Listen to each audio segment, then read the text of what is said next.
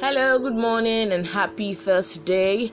Uh, this morning, very quickly, I want to reiterate the importance of having a thriving relationship with Jesus Christ. You know, having a relationship with God, you know, robust relationship with God, that is, before you look to go into marriage, before you look to date anybody, before you look to start a relationship. Now, why is this important? This is very important because Bible says that it is God that causes us to will and to do his good pleasure.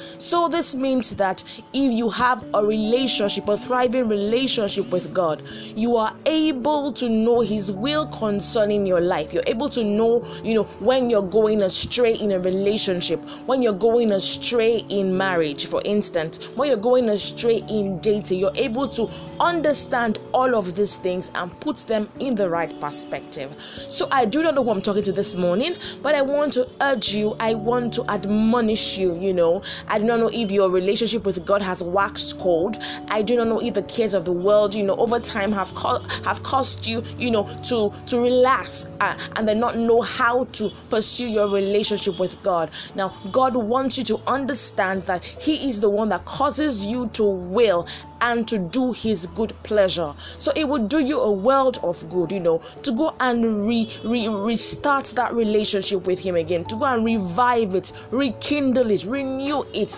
and understand that he who is planted, you know, in God never goes wrong. Never goes wrong in marriage, never goes wrong in dating, never goes on uh, goes wrong in relationship. God bless you. Have a fruitful Thursday.